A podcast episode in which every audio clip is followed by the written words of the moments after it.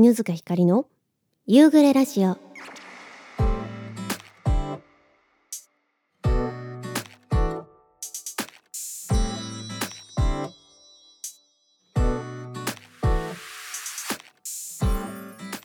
さあ始まりました。第70回夕暮れラジオになります。皆さんこんにちは。こんばんは、えー、そしてついに24歳になりました。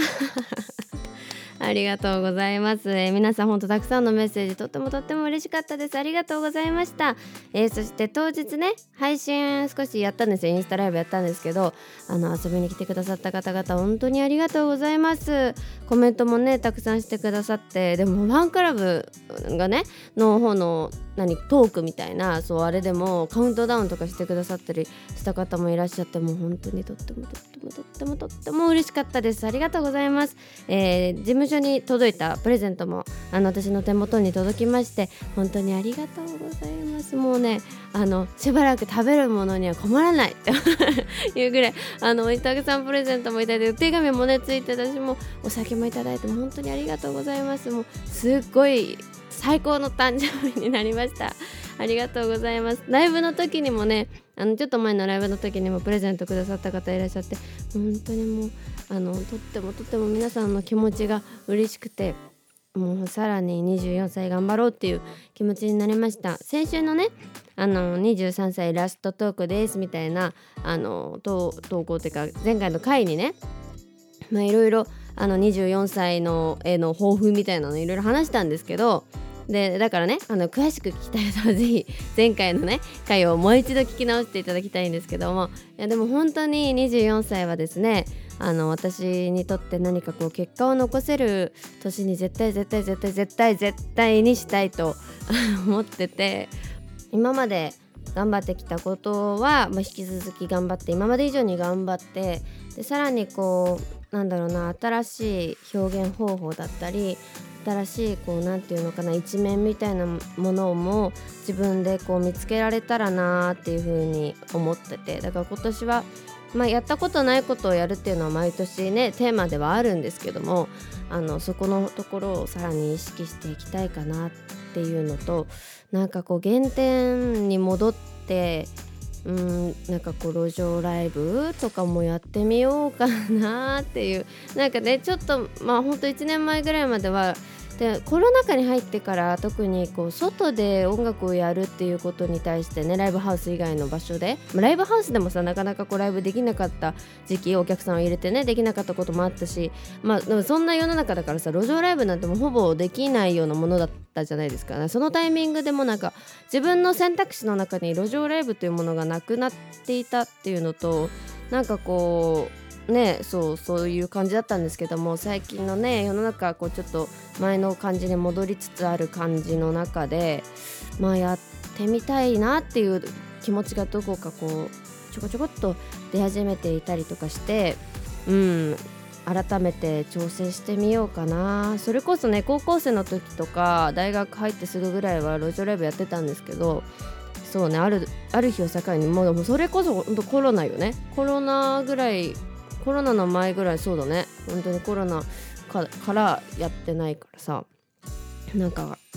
まあなんだろうな。そう昔やってたことの中でも良さそうなものはもう一度やってみたり当時はね例えばちょっと違うなって思ってたことでも今やったらもしかしたらあ今はできるわとか今は合ってるわってことがあるかもしれないし。だからなんかうんもう一度なんかいろんなねやり方をしてみたいなと思って。だからすごい今年は挑戦の年にしたいというかうんなんか結果を残したい。どうしても。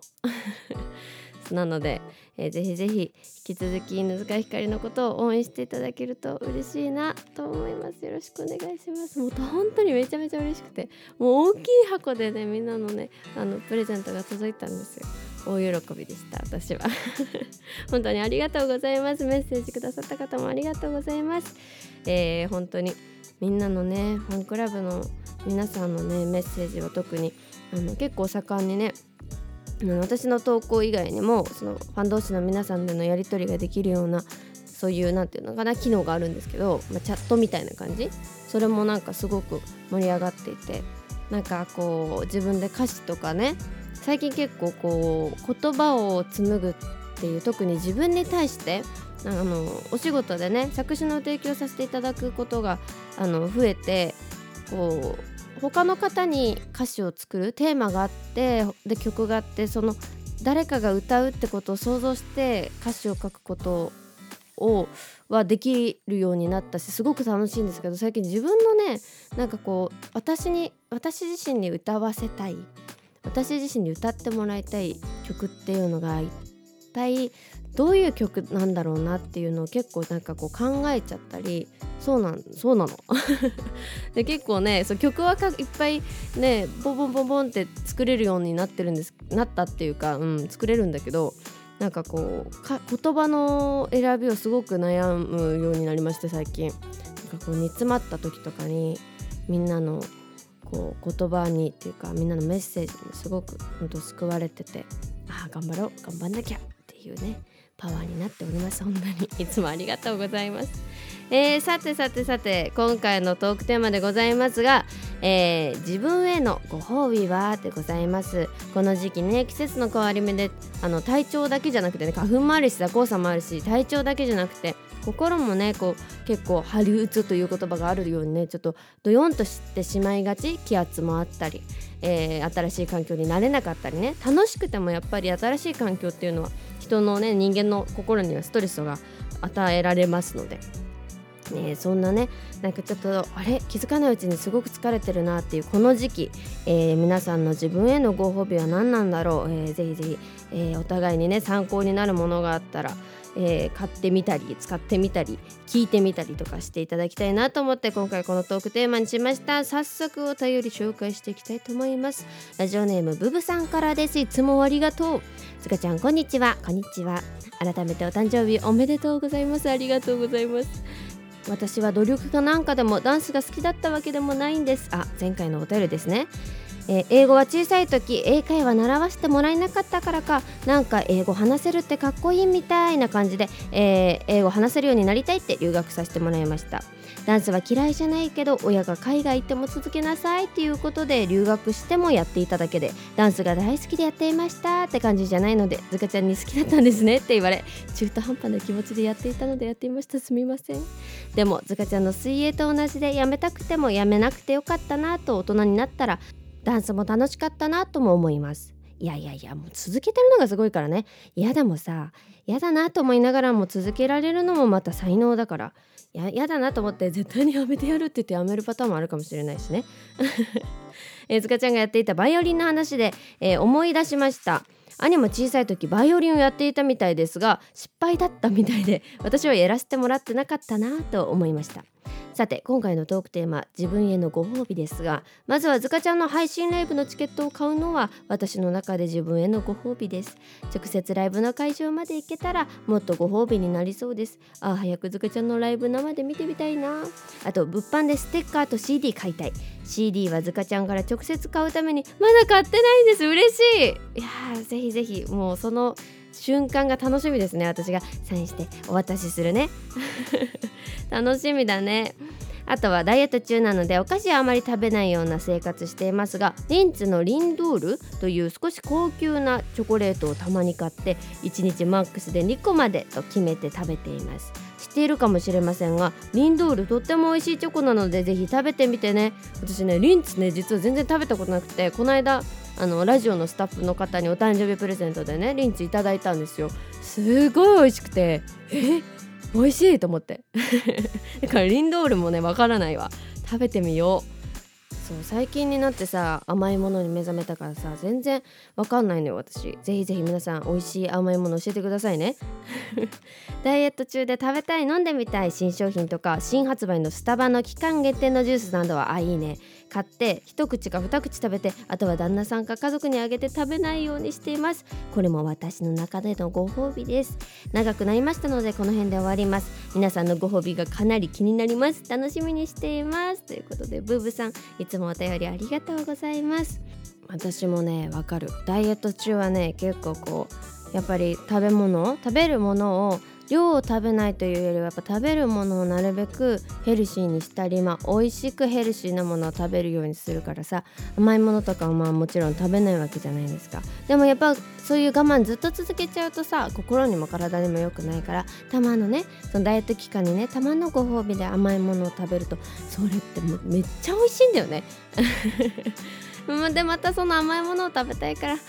またあと何日間頑張ってその後ご褒美で食べようみたいな。れはたまらないですよね。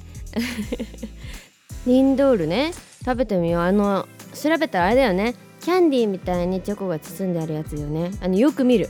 あのリンツのお店自体はわかるからさ。あこれがリンツなんだっていうことはわかるのよ。もう見た目がさすごいじゃん。あのハリー・ポッターのさお菓子売ってるところのシーンみたいな感じにすごいお菓子がさいっぱいいろんな色のね包装紙に包ま包まれたさキャンディーみたいなチョコがバーって入ってる。あれだよね。わかるよ。食べたことないだけだからね。わかるよ。でそうそうそう。食べてみます今度。あれ味があるのかな？あのその何にも知らないの本当に。あの味があるんだよねきっと。包装紙がいろいろバラバラ。中に入ってるものが違うんだきっと。うんきっとそう。食べてみたいと思います、えー、そして私もブブさんに会うの楽しみにしてます CD 嬉しいわ私の私の手から直接買ってくれようとしてるんだ。嬉しいいつか？お会いできるように頑張ります。本当に。もう今年めっちゃ頑張るからブブさん。いつも本当にお便りありがとうございます。続きましてラジオネームめるるさんからです。いつもありがとう。えー、ずかちゃんこんにちは。そして24歳のお誕生日おめでとうございます。ありがとうございます。おめでとうを言いたくてお誕生日に間に合うように悪戦苦闘しながらファニコンに加入しました。ありがとう。あボーンって音鳴っちゃった。ありがとう。嬉しい。えー、最初に E メールを登録したせいで迷惑メールに振り分けられて登録がきちんと加入してなくてウブさんに泣きついたり大騒ぎしてしまいました。私に何ができるのかわからないですが応援する後押しになれたら嬉しいです。めちゃめちゃなってるよ。本当にありがとうございます。嬉しい。もうとっても嬉しい。ありがとうございます。さてさて自分へのご褒美とな？えー、今まで割と夫は自由気ままにさせてくれましたので仕事と家族以外には余力がない中でも地域や学校の PTA 活動をしたり友人との交流ができたり息抜きもできていたので恵まれていたのだろうなと思います。えなのでいろんな役員などを引き受けてる時に打ち上げに参加したり知人を招いてホームパーティーなんて洒落てはいませんが自宅で飲み会をしたりするのが息抜きという名のご褒美です。えー、何の料理を作ろう食べさせてあげようどんな演出して楽しませようかと考えている時間が限りなく楽しいのですから。主人が病気になって以降、えー、何もできなくなってテレビの録画さえ見る暇もなくなってしまいました。夫について亡くなってからはさらに時間を追われて近所に住む母に心配されていたぐらいでした。えそんな時にある偶然から SNS をするようになりノートで発信したり Twitter で友人ができたりしてからの現在に至ります。今では玉木亮への推し活ができることが最大の喜びでそんな中に知ることができた方たちも応援しているのがとっても楽しいです。こんな家庭の事情で遠征という推し活は全くできてなくて情けないなと思いながらも支えてくれるファンの仲間に励まされて毎日送ることができていて幸せだと感謝しています。こんな楽しい毎日を送れることこそが、え自分への最大のご褒美です。今月はどのくらい使っていいかななんて悩みながらちまちま推し活ですがえずかちゃんのインラインやラジオでのたくさん励まされながら栄養補給できています。いつもご褒美いただいてありがとうございます。これからも図鑑活かわいい図鑑活頑張ります。あれですね。ちょうど宝塚だし犬塚だし。ずかずかでずかかどっちもずかかつだ、えー、それでは長くなりました。皆さんのご褒美は何でしょうね。一日で何かが変わるわけではありませんが今日からの一年が素敵な出会いになりますように乗っています。メルルよりハッピーバースデーということでメルルさんいつもありがとうございます。本当に推し活って人それぞれだからね。あの押される側としてね。押される側としてはもうどんな形でも応援してくれたら本当に嬉しいかなって。これはねもうずっと最初音楽活動始めて最初の時から変わってないんですけども本当に何て言うのかな。あのメッセージくれるだけでも応援してることになってるよ。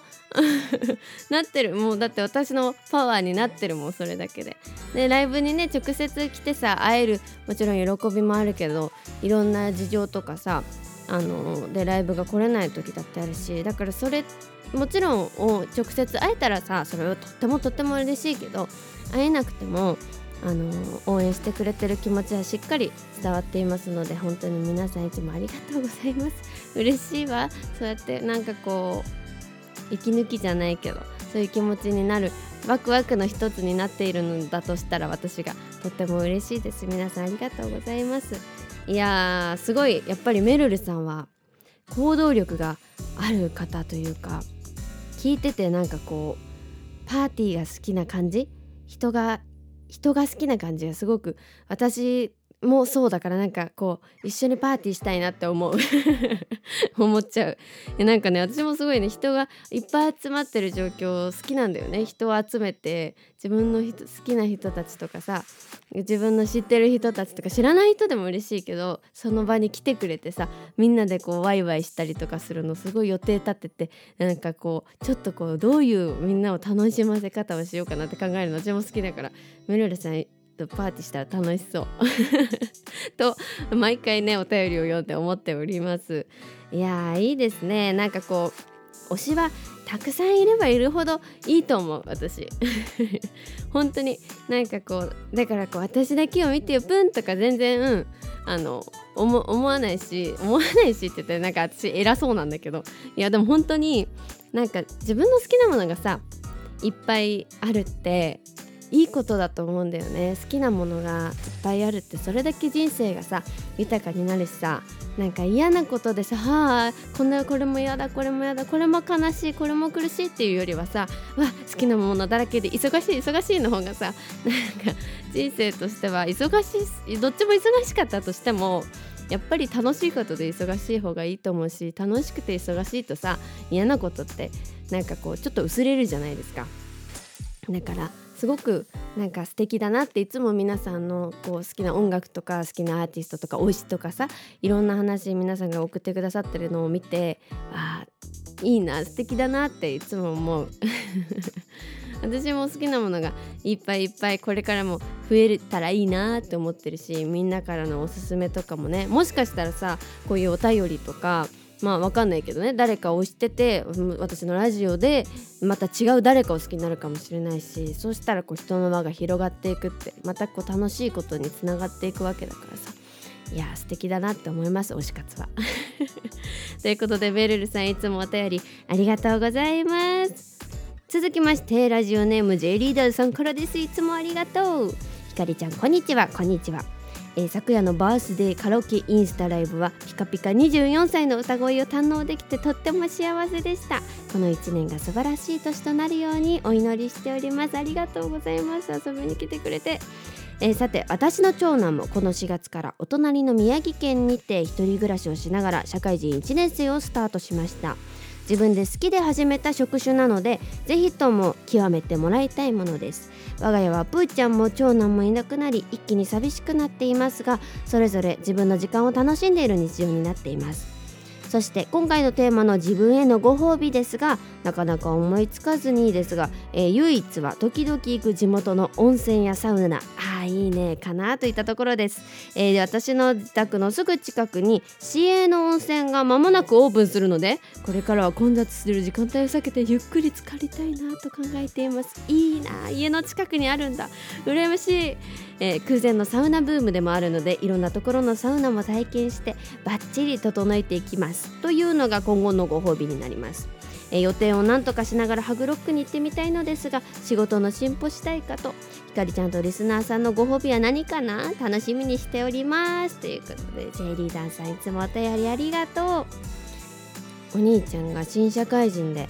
お家を出て一人暮らし。ということでね。いや寂しいですよね。うちも、まあ、もう帰ってきてはいるけどあの弟が高校生の時に寮生活で3年間お家をねあのにいなかったこと時期があってその時やっぱりね人一人家からいなくなるというか家族がねあの別の場所に住むってすごく寂しいなって私思って特に賑やかなのが私大好きだったからさすっごくすごくあなんか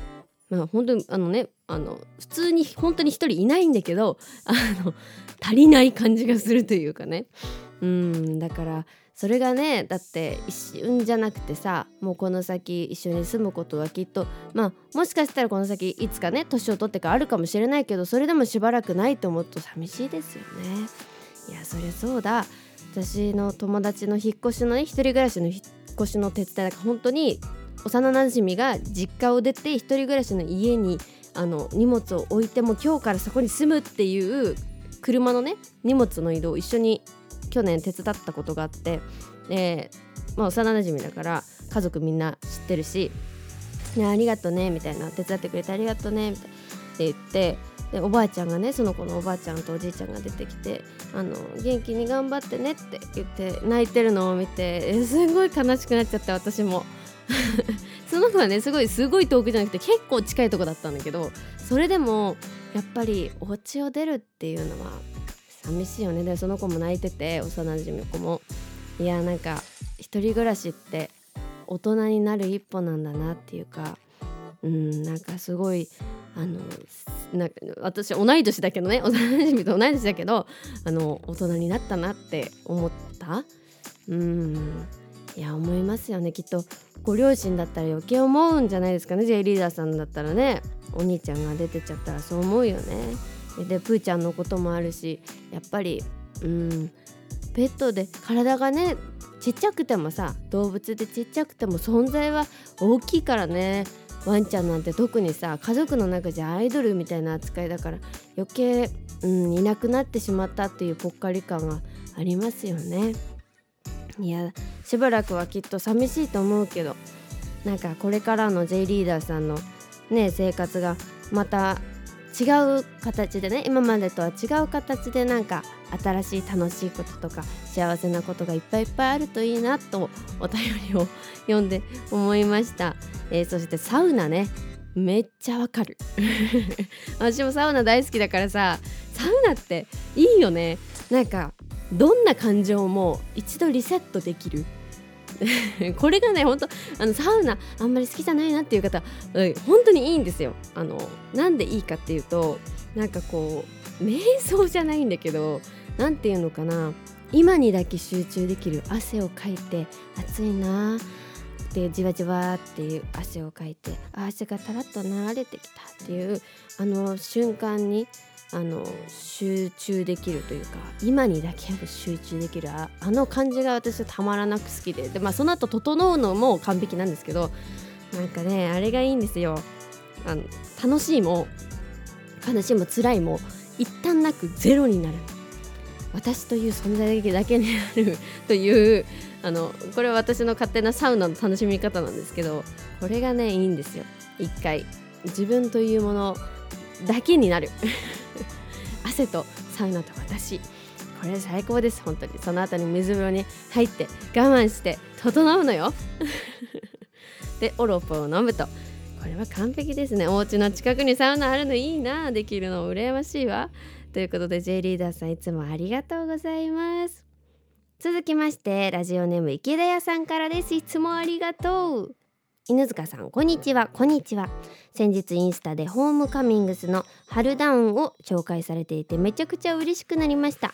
スピッツの影響をとても受けていると言われているホムカミ。フジロック用に作った平賀幸恵さんとのコラボした、えー、ヴィレッジファーマシーという曲超絶おすすめです。涼やかで柔らかな風が吹いているのが見えるかのような最高のロックアレンジですよ。機会があったらぜひ聴いてみてください、えー、21年発売のアルバム Moving Days も、えー、名盤なんですが今月にはニューアルバムも出るのでとても楽しみです。いやそうなんですよ。私最近めっちゃ聴いててそれこそ池田屋さんが紹介してくださったおかげなんですけど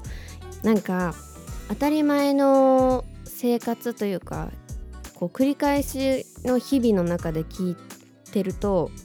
それが映画みたいななんか特別なことなんか緩やかに進んでいくけどこれは特別なことなんだな当たり前だけど当たり前に感じてるけど本当は特別で幸せなんだなっていうのを感じさせてくれるんですよね聞いてると。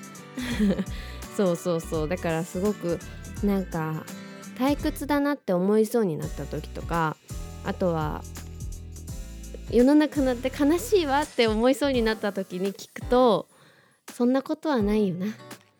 人生捨てたものじゃないな。世の中捨てたものじゃないな。優しい人って優しいものってどこにでもあるよな実はって思わせてくれるから すごく好きで最近聞いております。言葉の選び方もね優しくてなんか池田さんが好きなのがわかるなと思ってよく聞いております、えー、さて今週のテーマ自分へのご褒美。身近なところでは休日前のコンビニスイーツです最高。仕事終わりにコンビニによってついつい買っちゃうかな。甘いものとウイスキーの相性も良かったりするので休日前のやめられないプチ贅沢です。えついでにお酒のグレードもアップしちゃったりして普段のちょっとした贅沢は心の安定に必要ですよね。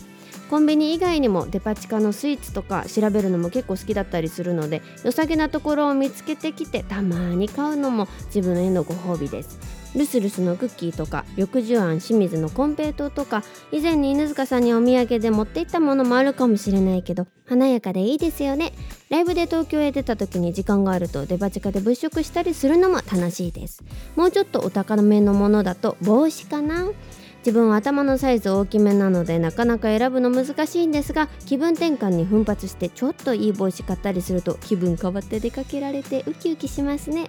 そういえば犬塚さんが帽子かぶってるの見たことないような気が。女性用のつばの大きい帽子もいいけど男性っぽい。えちょっとシックなハットかぶったらすごく似合いそうな気もするな。どうでしょうか？あとは春には桜を見て夏には海や山を。秋には紅葉を冬には雪をそんな季節を普通に感じることができたらそれは自分へのご褒美かなと思います。心に余裕を持って季節をめでるのは簡単なようでいて難しい。その境遇を作るのは自分へのご褒美な気がしますね。若い頃には何とも思っていなかったことが実はとても貴重なことにえだんだん気づいていくお年頃です。それではということで池田屋さんお便りありがとうございます。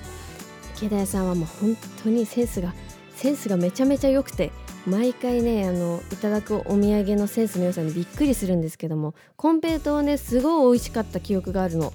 めちゃめちゃ美味しいと思って弟もねコンペイト昔から大好きでえ美味しいって言って食べた記憶がある。いやーデパ地下楽しいよね。私もなんかこう大人になって自分で買い物できるようになってから余計楽しくなった。小さい頃とかさ子供の頃におばあちゃんとかに連れてってもらって見に行くのも楽しかったんだけど大人になってからなんかこう自分で自分へのご褒美を買うっていうのがなんかまたねちょっとワクワクするというかえー、どれにしようかなってなる。そう私ね帽子はね意外と意識したことがなかったかもしれない。持ってはいるんですよ。家にいっぱいあるんだけど意外とそうね帽子についてこう買おうと思って調べたこととかないかも。ないわ。今気づいた。あの結構ネットで買いはしなくても服見るの好きでいろいろお洋服探したりするんだけど服とか靴は見るけど確かに帽子あんま見ないかも。しかもかぶんないかも。一時期高校生の時はね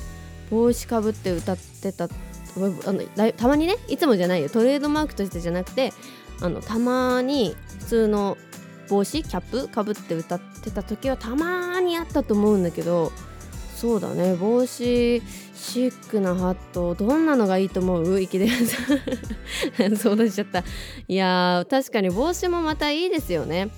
あのねショートにしてから帽子をかぶるという選択肢がなくなったかもしれない。ショートヘアってさ帽子かぶっちゃうと本当なんていうの？本当終わっちゃう終わっちゃうというかあれなのよ。アレンジが効かなくなっちゃうからさ。なかなか帽子かぶる機会がなかったんですけど髪の毛伸びてきたからいろんな帽子かぶってもほらチュルッと髪の毛が出て可愛いかなと思って。そう。ちょっと挑戦してみようかなとこのお便りを読んで思いました。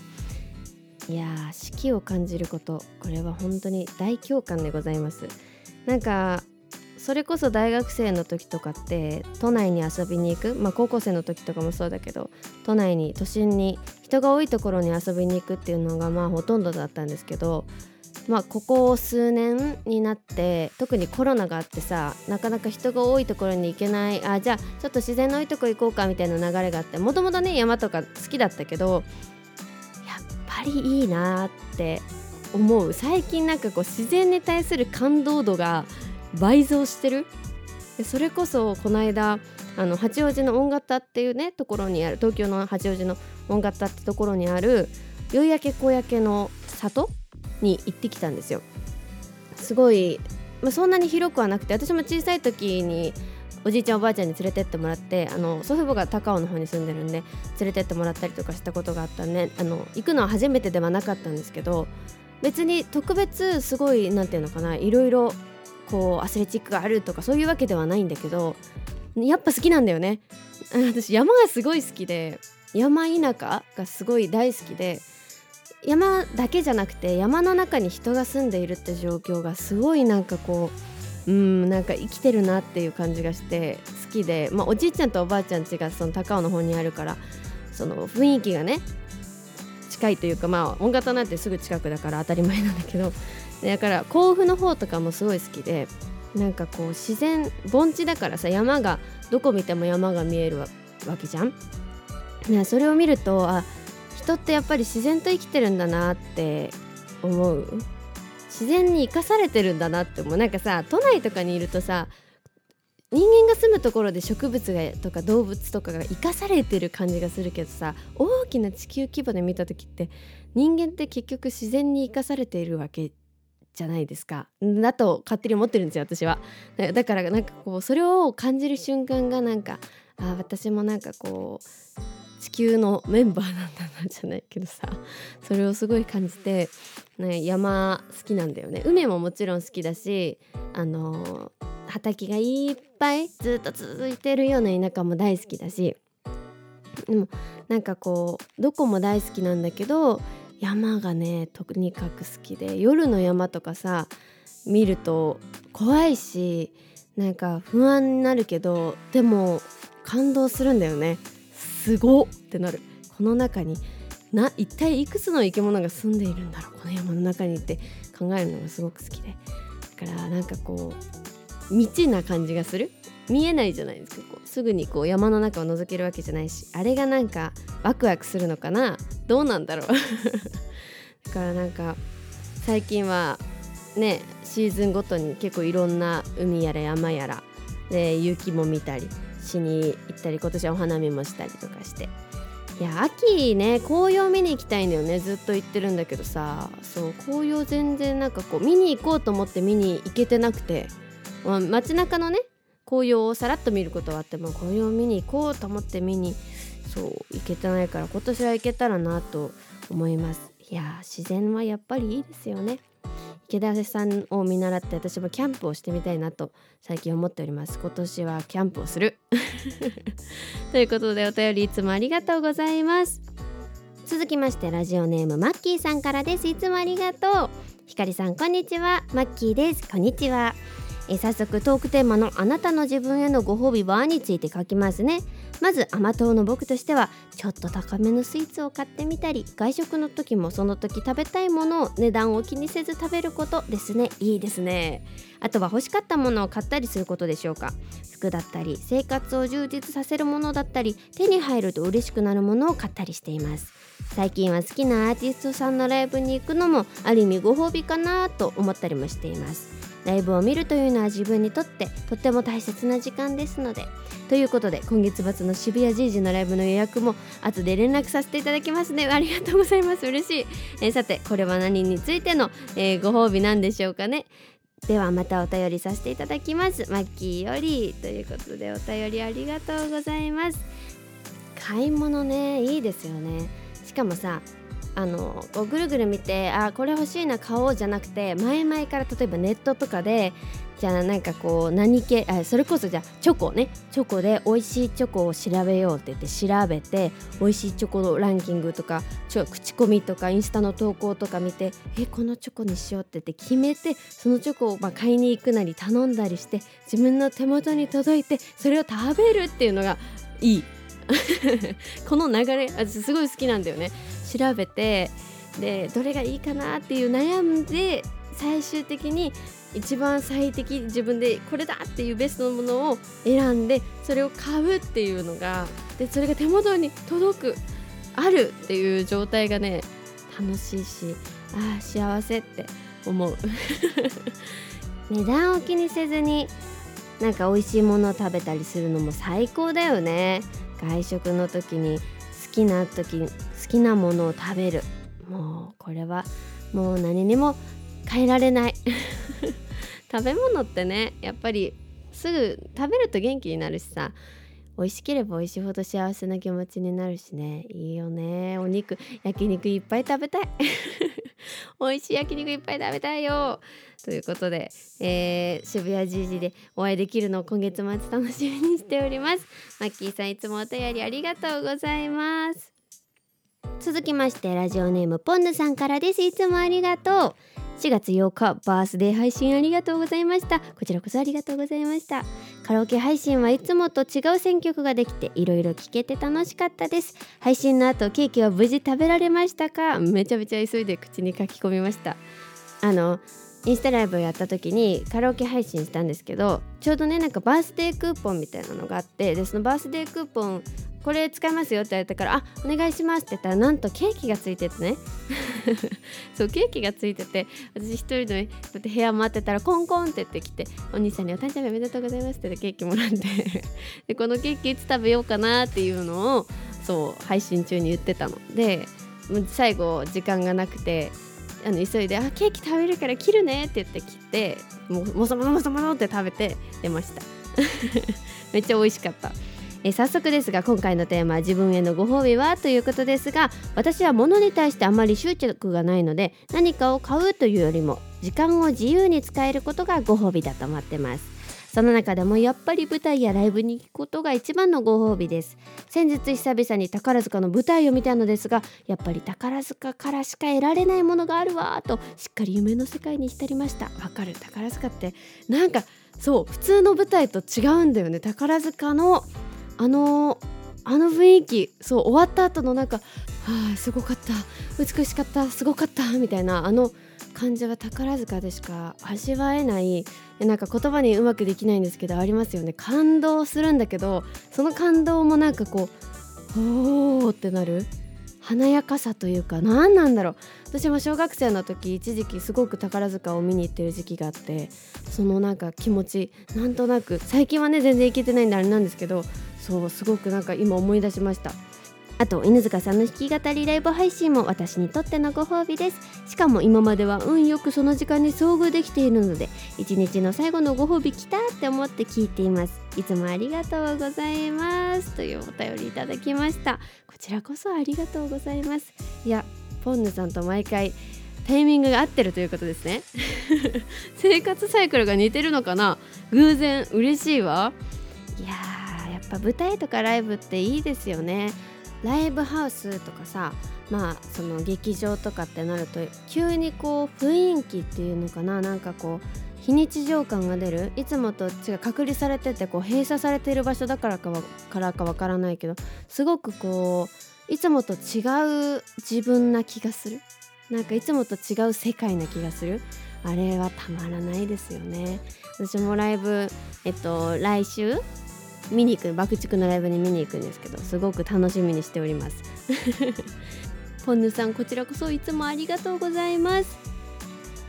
ということで皆さんからのお便り紹介させていただきましたが、えー、私のね自分へのご褒美は J リーダーさんとまず一緒でサウナ。もうこれはもう欠かせないですよね。もうみんな分かってたよね。どうせサウナは入ってるでしょって思ってたでしょ。サウナ入ってるでしょって。いやサウナですね。最高。うんやっぱりこうさっきも言ったけどなんかこう整うし今だけに集中できるあの感じ、うん、が私はなんかやっぱりすっきりするなと思って大好きですね。できれば毎日行きたいけどね家にサウナあったらな。で2個目はこの間あのお誕生日の時の配信でもポロッと言ったんですけどもマッサージ私すごい昔から大好きでそれこそ高校生の時とかもそうあのお小遣いを貯めてマッサージ定期的に行くにお金を使うぐらいマッサージが大好きだったからそうマッサージはやっぱり今でも自分の中でご褒美かな疲れた時に一回こうリフレッシュするというかリセットするというか特に好きなのは足つぼマッサージです。あとはねやっぱり美味しいご飯かしら。自分で料理することもちょっと増えてそうなんかこういろいろ体にいいものを調べたりとか美味しそうな作りたい料理食べたい料理じゃなくて作ってみたい料理を調べるのも楽しくてあとは食べ歩きももちろん好きなんだけどそれこそあのお買い物と同じように事前リサーチしてすごい調べまくってここに絶対食べたいって場所を決めていく食べに行くっていうのも最近の流行りかもしれない。あとは友達とか知り合いとか親戚とかが住んでるところの近くの美味しいご飯屋さんとかを調べてそこに行くっていうのもなんかご褒美だったりするかなって思う。こう漠然とさ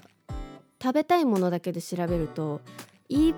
ぱい出てきちゃうじゃん。あっちこっち。どこ行こう。なんか比べようもないぐらい出てきちゃうからまずは誰かが住んでいる、まあ、自分が住んでいる場所の近くでもいいしでも大体さ自分が住んでる、まあ、特に実家の周りだったらさ分かってるじゃん。ご飯屋さん何があるかなんて。大体食べに行ったこともあるかもしれないし。だからそれこそあの一人暮らしした友達の家の周りのご飯屋さんを調べてでその友達の家に遊びに行かせてもらったついでに一緒に食べに行くとかいう流れは結構やるかもしれない。そうだね。だから自分が家を出たらそれが楽しみだなというかご褒美になるかもしれないななんて思いますね。あとはアロマとかお香かな？キャンドルとか。あの香り物がすごく好きでお香も結構お家で炊くね。それこそお部屋で作業することが多いからお家の中でできるリラックスというかご褒美みたいな方法としてお香とかキャンドルとか炎を見てるとふーってなるからさ。そう。ね結構炊いたりつけたりとかするかな。アロマはねあの加湿器の中に入れられるやつだったりとかあと加湿器のお水を汲んでくるのもめんどくさいって思ったらね石アロマストーンみたいなのに数滴垂らして寝たりとかしてたな。なんかこういうのはだいたいあのお家でできるようなご褒美みたいなのはあのコロナ禍のおうち時間で結構家の中でいかにして楽しむかっていうお家に帰ってきて、まあ、お家で作業してどれだけ楽しめるかほっとできるかってところをなんか追求できたからあのおうち時間も悪くなかったなって思う一つかなこれ。話は違うけどうんなんかこうコロナ禍でも得られた一つなのかななんて思いますね。ということで私の自分へのご褒美でした。皆さんたくさん送ってくださってありがとうございます。さてさて次回のトークテーマですがお便りいただいております、えー、ラジオネームのりくんさんからです。いつもありがとう。つかちゃんこんにちは。こんにちは。週末のお誕生日インスタライブとっても楽しかったです。まず私も行きたくなりました。カラオケに一緒に行こう、